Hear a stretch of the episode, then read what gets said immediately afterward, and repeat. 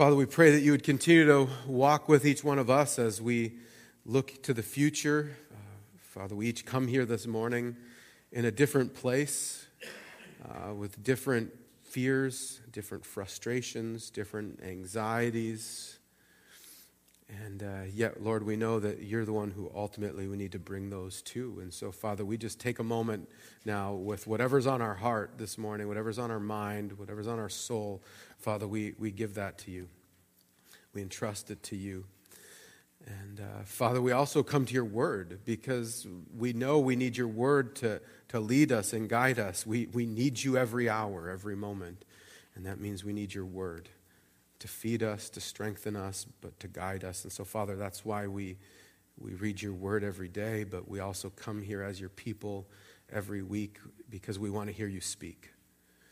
We want to hear you speak clearly and powerfully to each one of us. And so, Father, we ask that you would do that now as we come to your word, that, that anything that we have going on in our hearts and in our minds, or anything at all that could possibly distract us from hearing you, Father, Father, we recognize our own weakness in this. We just pray that you would do a work and you'd push those things off to the side, that you would calm our hearts and minds so that you could speak, so we could hear you speak clearly and powerfully this morning. And so, Father, we, we pray that you would open our ears to hear, our eyes to see, and our hearts to receive what you have to say to us this morning. And all God's people said, Amen.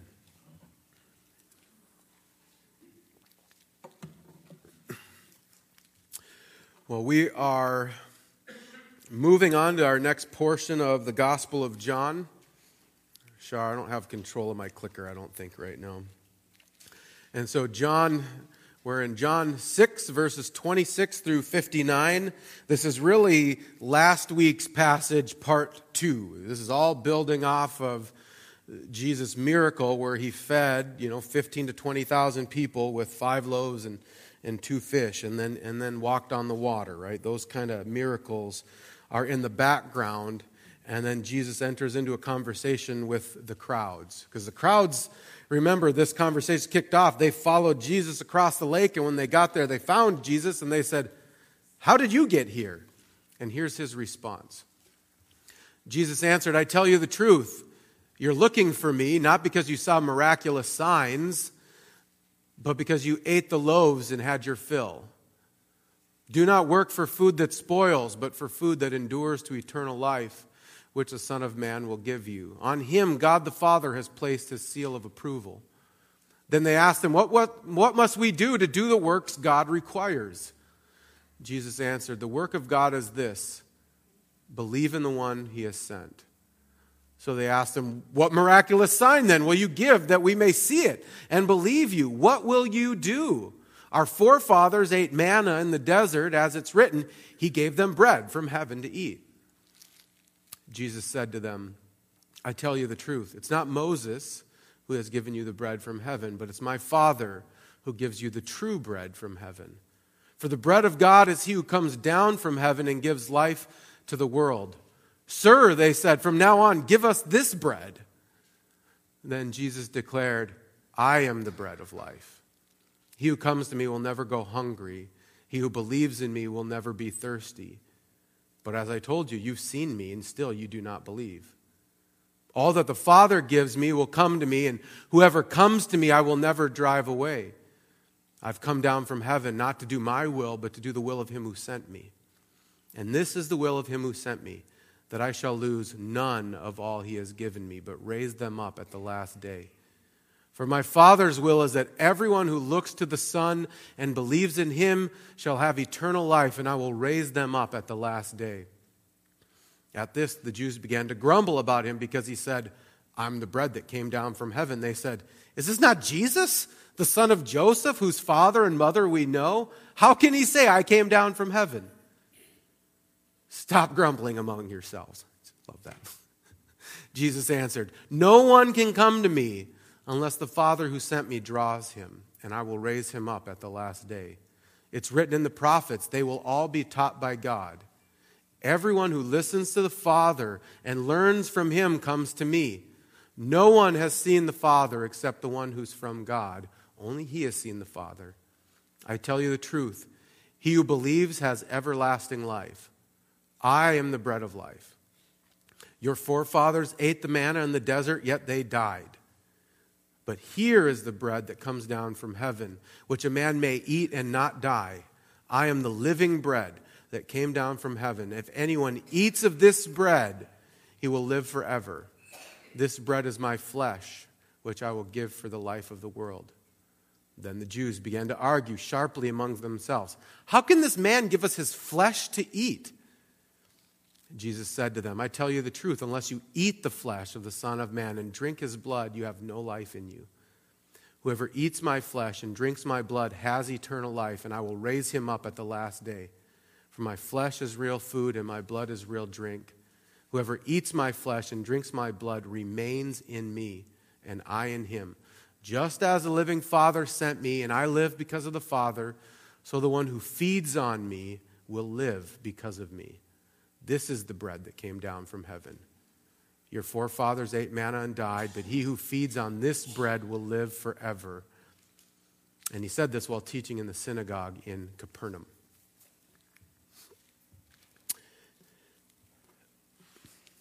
So, uh, as, as, I was preparing for the sermon, I was thinking about some of these moments that I've had, and I'm sure you guys have had moments where, where you're talking with someone about uh, maybe an event or, or an experience that you had just went through together and you're talking about it but the more you talk about that event the more confused you are because it seems like you were both at a different event.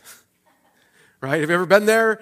Like you saw the same things, you experienced the same things, you heard all the same things, and yet the more you talk about it, you go, were we even at the same place? And, and one, of the, one of the events where I experienced this really in a strong way was on one of our winter retreats at, as, uh, in our youth ministry. Um, we, we would go away on these winter retreats, and one of the things we did is we always had this challenge for the students, and it was it was kind of a challenge, but it was kind of a teaching thing. Like one year we were teaching about how we try to carry our own burdens all the time, so we gave them rocks. And not like little rocks, like big farm rocks. They were like 15 pounds a piece, and they carried them for the weekend. um, one year, we were teaching on, on spiritual warfare, and we were talking about how that puts us in bondage. And so they spent a lot of the weekend with their hands bound. which they didn't appreciate, and which led some kids to think this has gone too far. We are not going to listen to this. And so they just rebelled. And they rebelled on that. And after they rebelled on that, they rebelled on everything else for the entire weekend. And, and we spent, the leader spent every moment of the weekend either disciplining this group of kids or talking to this group of kids. And, and you know, most of the leaders from my youth group look back on that retreat and they go, that was the worst trip we have ever been on in our entire life. And you talk to some of the kids from that trip and they would say, that was the worst trip we have ever been on in our entire lives. But then you talk to other kids from that trip, one who's here this morning, by the way, and they would say, that was the best trip I've ever been on that was that changed the course of my life. And, and to be honest, I didn't even notice all of the disciplinary stuff. It just wasn't. And you go, how? How does that happen? Like we were all there. We all saw the same thing. And, and, and, and there's a lot of reasons for that. I mean, it's not always just one thing. It, it's a complicated thing. But, but one of the things that's behind that and, and, that we're seeing in our passage this morning is, is our kind of human natural tendency to see what we want to see. Um, and because we just want to see what we want to see, it, it blinds us to what's actually going on. And so we, we have a tendency, we, we go into certain situations, certain experiences, and we have expectations about what we're going to find there. And so we go into that and we start looking for those things. And ta da, we find them. And we're blinded to some of the other realities. And so we had a group of kids who went on the trip and said, This is going to be a terrible trip. And they spent the weekend looking at how terrible it was, and it was terrible. And we had other kids who went on the trip thinking, this, this is going to be a life changing thing. And they went looking for that and they, and they saw that. And, uh, but the reality is, and this is one of the things we, we just need to keep in front of our eyes, is that we like to see what we want to see. And, and what ha- because of that, it often blinds us. We don't actually see reality, we're seeing what we want to see. And, and that's what happened leading up to this passage, right? Jesus did this miracle for this large group of people, right? He feeds, we don't know, but we're saying 15 to 20,000 people with five loaves and two fish, right? He, he miraculously provides for them.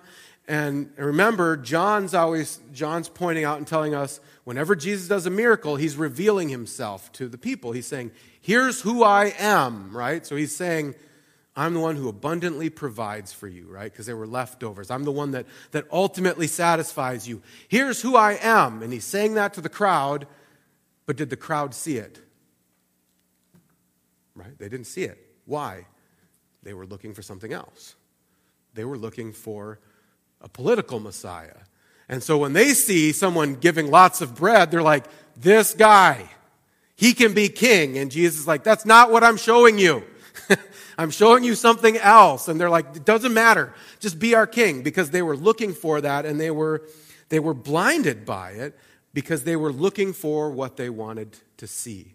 And they wanted a political Messiah. And that's, that's why Jesus starts rebuking them as, as he talks to the, the crowds. He looks at the crowd. The first thing that he says to them is, Truly, truly, I say to you.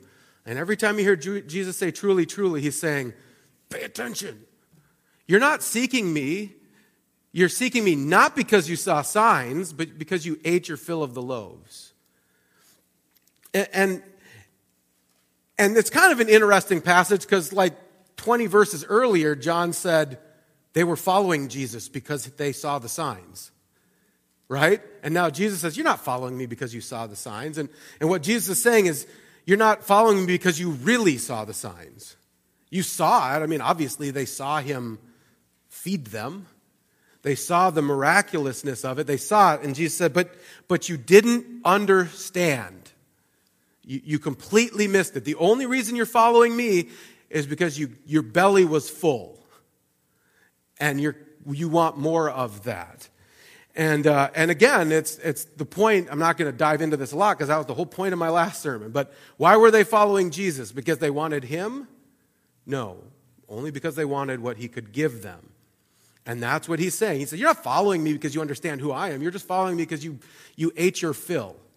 You got what you wanted. That's the only reason you're following me. And he's saying, That's not, that's not what this is about. Uh, and actually, what, what I find really interesting, Jesus points out that this isn't the first time this has happened with God's people. He says, actually, God's people have seen miraculous signs over and over and over again, and they never get it. He said the same thing happened with manna in the desert. He says, I say to you, it wasn't Moses who gave you the bread from heaven, but my Father gives you the true bread from heaven. For the bread of God is he who comes down from heaven and gives life to the world. And, and Jesus, I mean, just notice how he words this. He says, there, there's a contrast between the bread from heaven and then the true bread from heaven. Right? He says, Moses didn't give you bread from heaven. My Father will give you true bread. And so Jesus is saying the manna wasn't the point. It's bread from heaven. It was there, but it was another sign. It was another miracle that was designed to point you to something else. And they missed it. Right? I mean, even in the psalm that we read at the beginning of this, it said, while they were gorged in their bellies on the food of God and the food was still in their mouths, they went, ah, we don't need God. And they turned away from him. because they missed it. And Jesus is saying, there's something more. They, your, your forefathers, he says later, he says, they, they ate the bread, they ate that manna, and they died still. It, it wasn't enough. There's something more. They needed true bread that was going to come from heaven and is going to give life and, and eternal life, not just for a little bit. And they, they missed it. They just kept looking for more manna and more quail or doves or whatever. More of that from him. And so Jesus just clears it up and he says, I am the bread. just in case you've missed it, I'm the bread. I'm the bread of life. And whoever comes to me will not hunger, and whoever believes in me will never thirst. And what he's saying is, you remember the manna in the desert? That was about me. That was pointing you to the true bread. And, and actually, he talks about thirst. He's saying right around the same time, remember the water that gushed from the rock when you were thirsty and, and quenched your thirst? That was me. It was pointing you to me. That, that didn't satisfy you ultimately. I am the one. I'm the bread, I'm the water, and I'm the one who ultimately satisfies you. And, and he's again, he's taking them and saying, I'm not just the one who can give you bread through some miraculous things. I am the one. And the only way you'll ever be satisfied is in, in me. And he goes on and he explains this is why they missed it, because they were looking in the wrong places. They were looking for what they wanted to see. He says, Don't work for food that perishes, but for the food that endures to eternal life, which the Son of Man will give to you. For on him God the Father has set his seal. And so he's saying, You've missed it all because your eyes have been too focused on earthly things. You're looking for earthly things, and so that's all you see. Um, and if you were to raise your eyes up and not look for food that perishes, you would actually see that I'm showing you that, that I am the bread of life. I am the one that you need to look for. Um, and, and if you keep looking at, for food that perishes, if you keep your eyes on this earth, you'll actually never be satisfied. You'll never see me rightly. You need to open your eyes. You, then, then you are satisfied. And he says, so stop working for food that perishes, but look for food that endures to eternal life. And, and another way that Jesus says that in another gospel is seek first the kingdom of God. And then all these other things will be added to you. Stop worrying about these other things. Seek first the kingdom of God.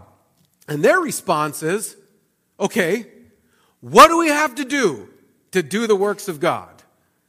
Right? And, and remember what I said last week. I mean, these people are, are sold out. I'm going to say external followers of Jesus Christ right? They're willing to go into hard and difficult places to follow him, right? Last week I said they followed him out into a desert where there was no food. That's dedication. That's devotion. They followed him across the lake. And so this is a group of people that they're coming to Jesus and saying, okay, we're willing to do whatever it takes to, to do this work. Tell us what to do and we'll do it. And he says, okay, here's the work of God. Believe in him whom he sent. That's it. Believe. Have faith. Um, and, and, he's saying that's if, if you want to be satisfied, if you want to actually eat the bread of life and, and not hunger and not thirst, you need faith. And apart from that, you can do nothing. And, and I really like uh, Herman Ridderbos tied all this together with a really great quote. He says, All the labor and effort the people are investing to remain near Jesus, it's vain and unprofitable. It's a dead work as long as they follow him on the basis of human expectations and not on the basis of faith. That, that's, he's saying, you can work and work and work, and it means nothing apart from faith. You can do hard things, dangerous things, difficult things, and it means nothing apart from faith.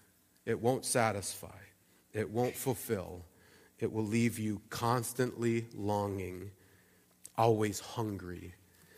You need faith. And, and what's interesting is when, when, you know, when Jesus says this part of the passage that, that kind of makes people uneasy and they're like, what the heck is he talking about? But this is him describing true faith. My flesh is true food. My blood is true drink. So whoever feeds on my flesh and drinks my blood abides in me and I in him. And he's saying that's what it means to have true faith to feed on him. And, and uh, he means ultimately being nourished by Him, ultimately being satisfied in Him, ultimately being strengthened by Him. And not by anything else, but by Him ultimately. And, and what's really beautiful, you know, this is a massive passage, so I can't hit everything. So we have to like hop, skip, and jump through it. But, but go home and read it and see all the different ways that he describes faith. Because he describes faith in a lot of different ways. He says that you need to believe in him if you want eternal life, you need to come to him, draw near to God if you want to have eternal life. That's describing faith. He says, all those who truly see him, who actually see him for who he is, they have true faith, have eternal life. He talks about feeding on him. He talks about, even here, those who abide in him, who are united with him, connected with him, have true faith. And all of that is describing, it's not different ways to God, it's all describing the same thing true faith. And true faith means believing in Him, seeing Him, drawing near to Him, trusting in Him, abiding in Him, being nourished and satisfied and strengthened by Christ. That's, that's what true faith is. And He says that's the only way, the only way you'll receive this bread from heaven and ultimately be nourished and ultimately be satisfied is through true faith. But then He says something that make, makes us pause. He looks out at the crowd. and He says, I said to you, You've seen me, in quotes, you've seen me, but you don't believe. You've seen me talk. You've, you've seen me do miracles. You've seen me heal men who've been paralyzed for 40 years. You've seen me do these miraculous signs and feed the city of Beaver Dam with some bran muffins and, and sardines. Like you've seen me do all of this stuff. You don't believe. The question is why? I mean, right? I mean, there's something inside of us that goes, if I saw someone come in with some bran muffins and sardines and feed the whole town of Beaver Dam with 12 baskets of leftover, I would believe. And the answer is, you wouldn't. That's a hard truth for us to get. Um, and, and we have this tendency to think, well, we're better than them. I mean, it's like 2,000 years later. I mean, we're better than those people. They were like a bunch of backcountry hicks. Of course, they didn't understand stuff. They, you know, but we're better and smarter now. We would understand and we would believe if somebody did that. And the truth is, you wouldn't. That's why people still don't believe today. And so the question is, why? Like, what is going on that, that people can see these miracles and not believe? And, and, and actually, more importantly, what really is not just why don't people believe, but what needs to happen in order for people to believe? And Jesus answers it really clearly. He answers it in like, he says this five or six times. We're just going to look at it once. He says, No one can come to me unless the Father who sent me draws him. And then just in the next verse, he says, Everyone who has heard and learned from God comes to me. I mean, those are, I mean, this is all encompassing statements. No one, everyone. This is talking about every human being that has ever lived on the face of the earth in the past, present, or future. He says, No one will come to me unless the Father draws him. And, and, actually, if you just apply that same logic to the next one, no one will come to me unless the Father teaches him and speaks to him. No one. And on the flip side, everyone who's been taught by God will come to Jesus, and everyone who's been drawn by God will come to Jesus. But apart from that work, it won't happen. Um, and it's really clear. Uh, I, this is one of the clearest teachings throughout the Gospel of John, and it makes us easy. But uh, it makes it easy for us to just say, we, we believe this. Um, and here's what it's saying Jesus is looking out at the crowd and saying, like, our human blindness is so strong that the only way, the only way we will ever see Jesus for who he is is if God does something to us first. God has to do some kind of a miraculous sign to, to open our eyes so that we can actually see Jesus for who he is. And if that doesn't happen, we will never see him. And we will continue to walk around blind. It's the only way. He has to, he has to open our eyes, he has to speak to us, he has to teach us, he has to draw us to himself and I mean, it's the same, draw is the same word of like pulling a sword or drawing water out of a well or even dragging people off to court. I mean, God has to grab you by the shirt collar and say, You're mine. Now come. In order for us to come. And it's then that we go, I see you now. I see who you are. I believe. I trust. You're the one. But God has to do the work first. And, and Jesus is saying, that's why. That's why I can do, I can go out and do all of these miraculous signs out in the world, and only a few people will ever truly believe in him. Is because they're still blind. God hasn't done that work in them. it's the same thing now right? Jesus says, like, it kind of become cliche that we're the hands and feet of Jesus, but it's true. We're, we're out in the world, and as Christians are out speaking and talking and acting, Jesus is speaking through us to the world. So they see Jesus speaking, they see Jesus acting, and the world says, we don't want anything to do with that. Why? They're still blind. And God has to do a work. He has to draw them. He has to open their eyes. He has to grab them by the shirt collar and say, You are mine. And it's the only way. It's the only way you'll ever come to, to true faith. And, and uh, it's, it's a hard teaching, and there's one real practical application that just bear with me because it's going to sound like it's going to sound like I'm contradicting myself. The question is okay, if I can't do anything, right? This, this teaching, Jesus is saying, you can do nothing apart from me, right? He'll say that again in John 15. And you're like, okay, so what do I do? If I can't do anything, what do I do? I just sit around? What, what do I do? That's the question that they were asking him at the beginning, right? Okay, what do we do, Jesus? And he said, believe. And you go, but wait, you just told me I can't even believe apart from the work of God. And now you're telling me to believe. Like, what? And one of the, one of the beautiful things about the Gospel of John, we've already kind of seen this logic. Um, he's always telling us to do things that we can't do apart from God's miraculous work. Think about, think about Jesus walking up to the, uh, the lame man at the pool. He's lame, he can't walk, and Jesus says, Get up and walk. Could he do it? No. It was impossible for him to get up and walk apart from the work of God, and yet Jesus said, Get up and walk. And the guy got up and walked.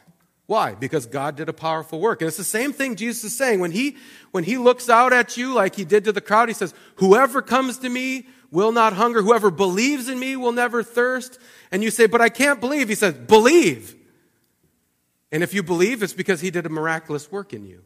So believe. That's the. What do you need to do?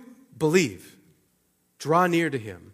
Be satisfied in Him. And if that has happened in you or does happen in you, it's because God did a work in you. It's not because you were smarter or better than anybody, but it's because God grabbed you by the collar and said, You're mine, now come. And you say, Yes, sir.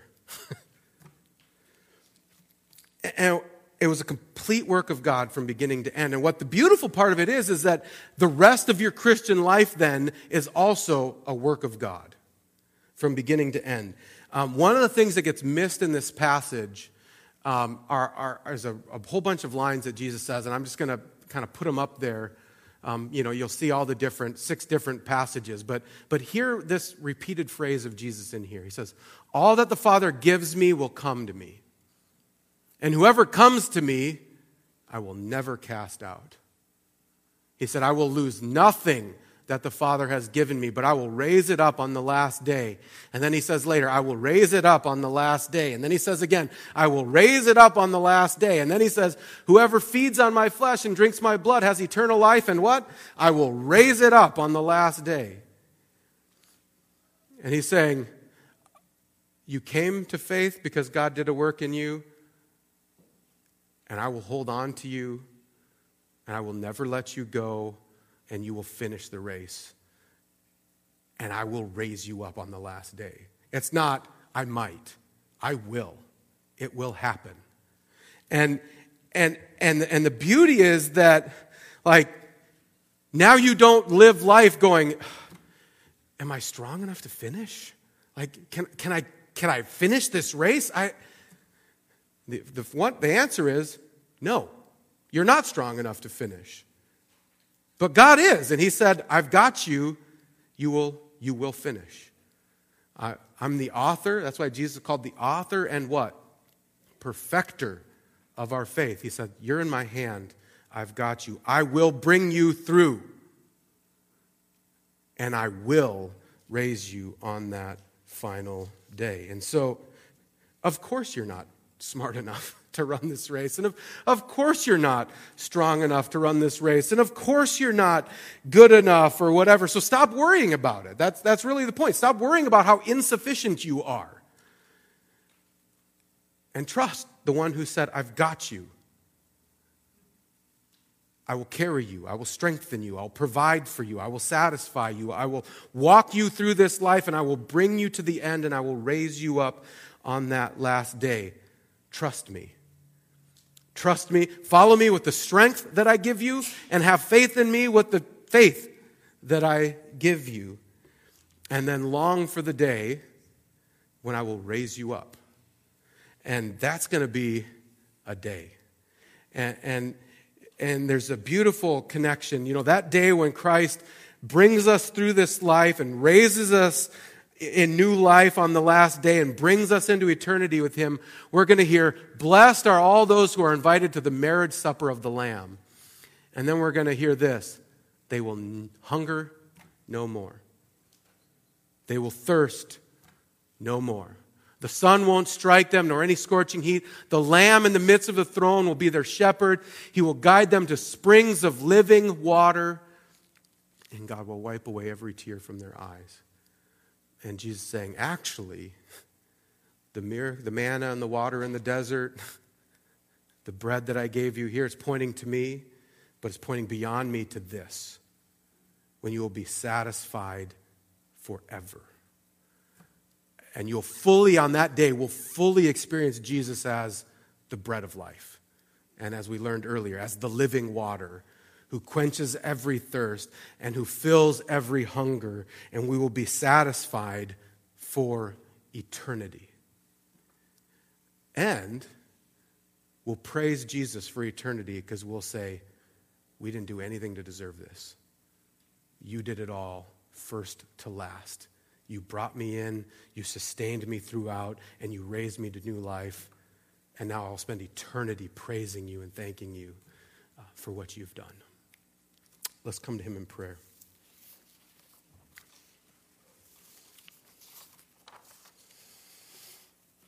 Father, God, we come into your presence. I say in awe of who you are and in awe of your mercy and grace in our lives, Father. We, we come to you recognizing our own blindness and our own weakness. Father, we come to you recognizing that if it was up to us and if it was up to our strength and wisdom, we, we would have never turned to you. We would have continued to walk away from you. And so, Father, we, we confess that to you. We confess that even after we've come to you in faith and as we continue to try to live out our faith, we constantly try to pretend like we're the sufficient ones and we constantly try to look for satisfaction in, in much lesser things and we constantly look to you only for your gifts we constantly think we're strong enough. So we just we confess that to you lord because we know that's foolish and it's wrong and it's not helpful. We just confess that. We ask that you would forgive us for our pride. And more than just forgive us, Father, we pray that you would restore us and renew our hearts, uh, that your spirit would come into our lives and, and strengthen our bodies and set our feet on the right path and, and change our hearts so that we would love you more and open our eyes so that we would see you rightly and strengthen our feet so that we would walk faithfully on the path that you've given us. And then may your Spirit stir hope in our hearts as we look to that final day, that we would have faith that you will raise us up and that we would see the beauty of what it will be like to sit and eat and drink and be nourished and strengthened and satisfied by you for eternity. Father, do that work in us now and hold on to us uh, and bring us to that day in the future. And all God's people said, Amen.